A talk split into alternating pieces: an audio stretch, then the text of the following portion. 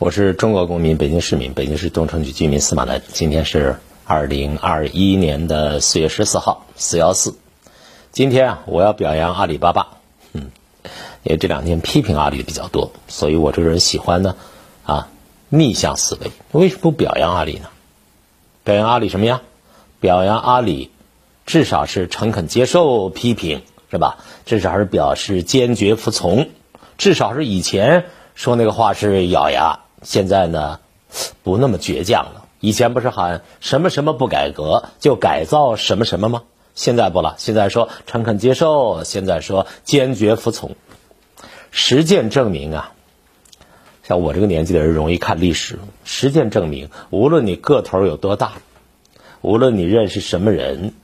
无论你这个企业的股权结构有多么复杂、多么高妙，无论你像《盗梦空间》一样的一层一层的股权结构里边能够发现啊一堆土里面扒拉出什么了不起的人，无论你有什么样的雄心壮志，无论你的朋友圈里边的众兄弟个个都有钱，最后你们加起来这个朋友圈能买下多少资产？无论你在湖边上、湖畔能够聚集起多少英雄好汉，嗯甚至不管多少人管你叫爹啊，叭叭叭叭叭叭叭，不不管多少人叫你，无论多少人都欠你的钱，无论你知道多少人账号上有多少整钱零钱，这所有的一切，在国家主权面前都不过是空气。我说这话是跟隔壁王奶奶商量之后，隔壁王奶奶让我讲的。说这个道理要讲清楚。中国共产党啊，它不是今天的俄罗斯的共产党，也不是呢苏联呢后期叶利钦那个时代的共产党。俄罗斯的寡头当年一度曾经有过成功啊，但是俄罗斯的寡头的成功经验不能够，现在看起来很难。很难直接复制到中国来。这段历史很多人不清楚。你这这，你九零年才出生，你怎么知道呢？那是九六年的事儿。叶利钦公众支持率非常低，这个一喝酒啊就宿醉大醉的。当时的莫斯科的市委书记，他在公众支持率当时调查有个数字，大家还记得很清楚吧？百分之三呢。只有百分之三支持率，他投入选举，对决的人是谁？是当时的共产党的领袖，叫久加诺夫。两个人对决，这种情况之下，按说叶利钦不应该赢，对不对？但是在寡头和西方势力的支持之下，人家叶利钦就赢了，而且大赢。大家注意啊，叶利钦当时的支持率只有百分之三呐。寡头一拥而上，什么叫寡头啊？就有钱的人呐，大佬啊，大头啊，拿着钱砸出来那个民主，啊，支持率只有百分之三，那怎么办？往里砸卢布，卢布，卢布，卢布，卢布，卢布，乌啦，赢了，哈 哈叶利钦当选了，叶利钦胜利了。但是隔壁王奶奶常教导我们说，拿人钱财替人消灾呀。寡头既然能把你选上来，就有办法把你干掉。既然寡头能够把你扶上台，那你只有深深的、无可奈何的、被迫的依赖着寡头。所以这是一个彻底的悲剧性啊！叶利钦这个酒鬼，他最后还是做对了一件事儿。这个人做对了什么事儿？他把俄罗斯托付给了一个穿着皮夹克的。在他身后拎皮包的，头发长得不是很茂密，还有点发红的那个其貌不扬的，一直低调的，比他年轻很多的男子。这个人全名叫弗拉基米尔·弗拉基米罗维奇·普京。普京今年应该多少？他一九五二年出生，十月七号生日嘛，出生在今天的圣彼得堡，当时叫啊列宁格勒。我去过三次，去过四次那个地方。普京小的时候很野，很顽皮，该玩的时候玩，啊，一直疯玩。学龄前嘛，呵呵，学龄前就是不学习，就是玩。那到了学龄照样玩，玩嗨了，玩摔跤，玩所有的俄罗斯的男孩的游戏，甚至有点野蛮。孩子们在一起的时候，他总是头。不过，这个人的特点呢，他不是出头的那个头，更不是爱出头那个头，他是一个在暗中观察一切、掌控一切的那个头，因为他太爱玩了，玩疯了，野孩子，所以。他应该是一年级就可以当少先队员，直到六年级小学毕业那年，弗拉基米尔·伊里奇、弗拉基米尔什么罗维奇、普京才当上了少先队员啊！五指并拢，高举头上，表示人民的利益高于一切。一九七五年的时候，我一九七四年高中毕业，普京一九七五年毕业于呃列宁格勒大学，学的是法律。他后来还有呢经济学博士的学位。一九七六年，普京呢，这是他奠定职业生涯的最重要的一件事情，就是他加入了克格勃，并且完成了克格勃的训练。两年之后，他进入到了列宁格勒的情报的机要的部门，进入了一个城市里边的啊国家安全的那么一个那么一个办公室。后来后来，长话短说，后来后来就俄罗斯啊。俄罗斯的故事的主角男一号变成了普京。当普京变成男一号的时候，普京立了一条规矩：从前啊，帮助叶利钦助选的寡头们，你们听着，你们挣钱可以，挣大钱也可以，但是如果你们要谋及政权，你们要参和主权方面的事情，你们如果和俄罗斯的敌人勾结在一起，在政治方面有所图谋，只有一条路，什么路？不归路。中国改革开放搞了几十年了，改革嘛，改革就改的有些人呢有点晕，他们总是听一些七七八八的议论呐，啊，自己的圈子里边听各种各样的小道啊，忘记了一些根本的大道理。比如，最大的道理写在中国共产党党章上吧，最大的道理写在中华人民共和国宪法上吧，党章宪法根本宗旨变了没有？没变。这就是根本的最重要的大道理。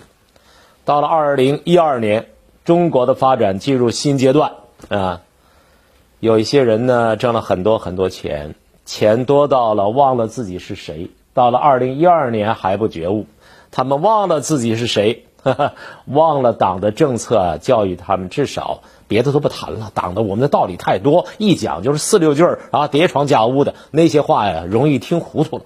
啊，容易听不进去，四个字记得住吧？对这些人就是两天，就是四个字啊，爱国、守法。但是攻城略地、如入无人之境的某些大佬们，他们不满足啊，不满足啊，他们甚至当耳旁风啊。按照特朗普先生的说法，那也是没法子的事情。也许这就是生活，有本事挣到很多很多钱以后。按照中国人的智慧啊，古人的智慧，中国古人的谆谆教诲是什么呀？叫达则兼济天下，叫穷则独善其身，叫德须配位。你是有很多钱，你是有很大影响力，问题是你的德行配不配？有这么多钱，你能够不能够把握好这些钱？对你来说，钱对你来说这么大一泡钱，带来的是幸福啊，还是灾祸呀？深圳有个任正非。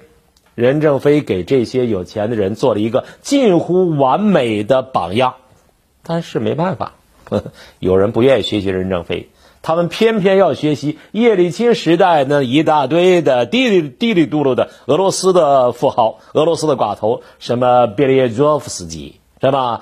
什么古辛斯基，什么诺维克拉多夫，什么斯莫林戈夫，什么弗里德曼，什么。霍多尔科夫斯基，还有什么马尔金斯基，还有什么 有名的，还有一些名字没这么大的。这这个名字不能念多了，念多了以后嘟噜噜时间长了，这嘴会瓢。打嘟噜时间长，这这个嘴不好使啊。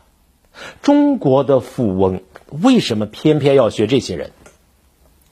因为这些人一时间风生水起，那钱那怎么叫挣钱呢？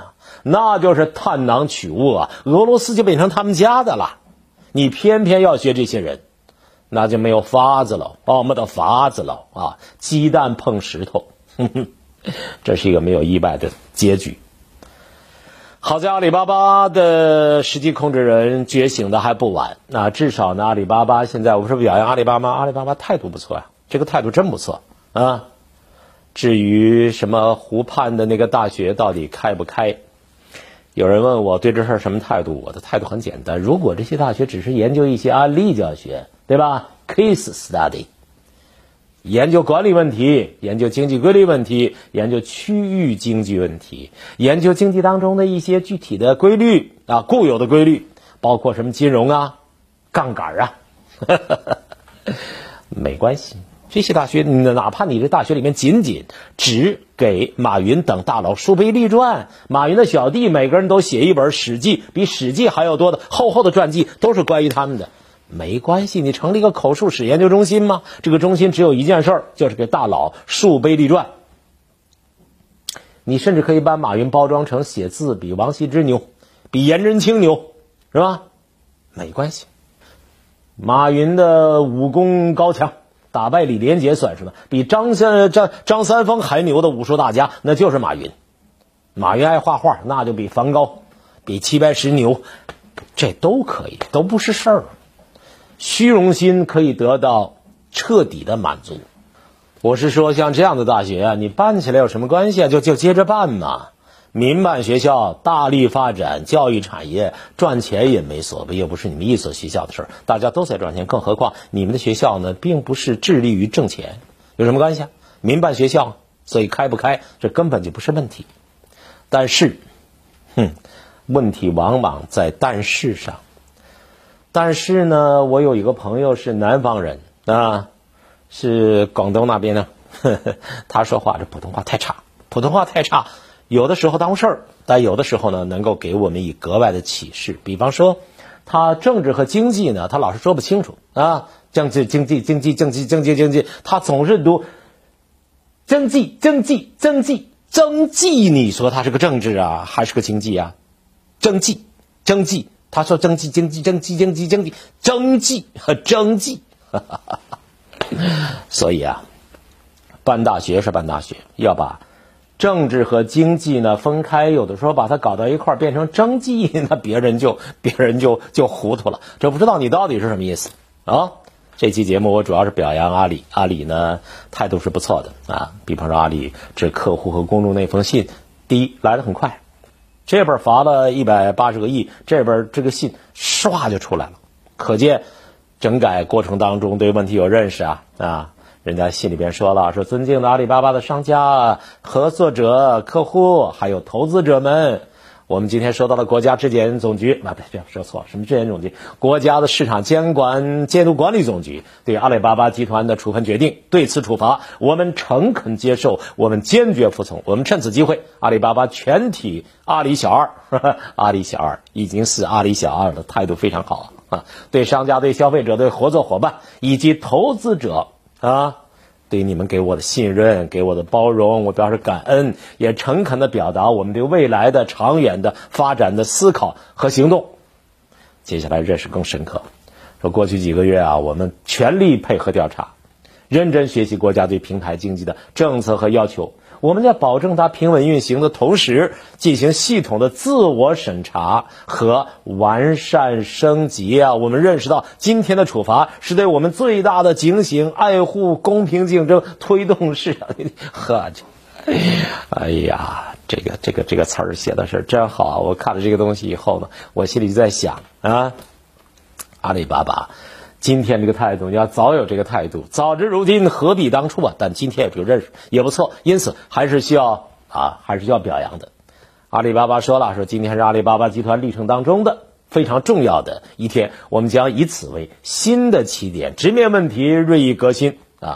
然后说政府的监管呀和服务啊，还有社会各界的批评，我估计这里边也包括司马南对阿里巴巴的批评。呵 呵包容支持是阿里巴巴一路成长的关键，对此我们心怀感恩，我们心存敬意。客户第一啊，做一家不断成长的、具有长期价值的好公司是我们的初心，也是我们存在的最大的意义。我们对此充满信心，我们绝不动摇。就说这些话。不同意我的意见，认为司马内没必要表扬阿里。阿里这个这这啊！你听了这话，你是不是也感动啊？人都是感情动物，所有的人都有耳朵根子软的毛病，要不然很多大人物耳边风一吹，脑子乱了。所以态度很重要，态度很重要。但是呢，态度之下真诚的行动就更重要。您赞成我的说法吗？感谢收看本期节目，下期见。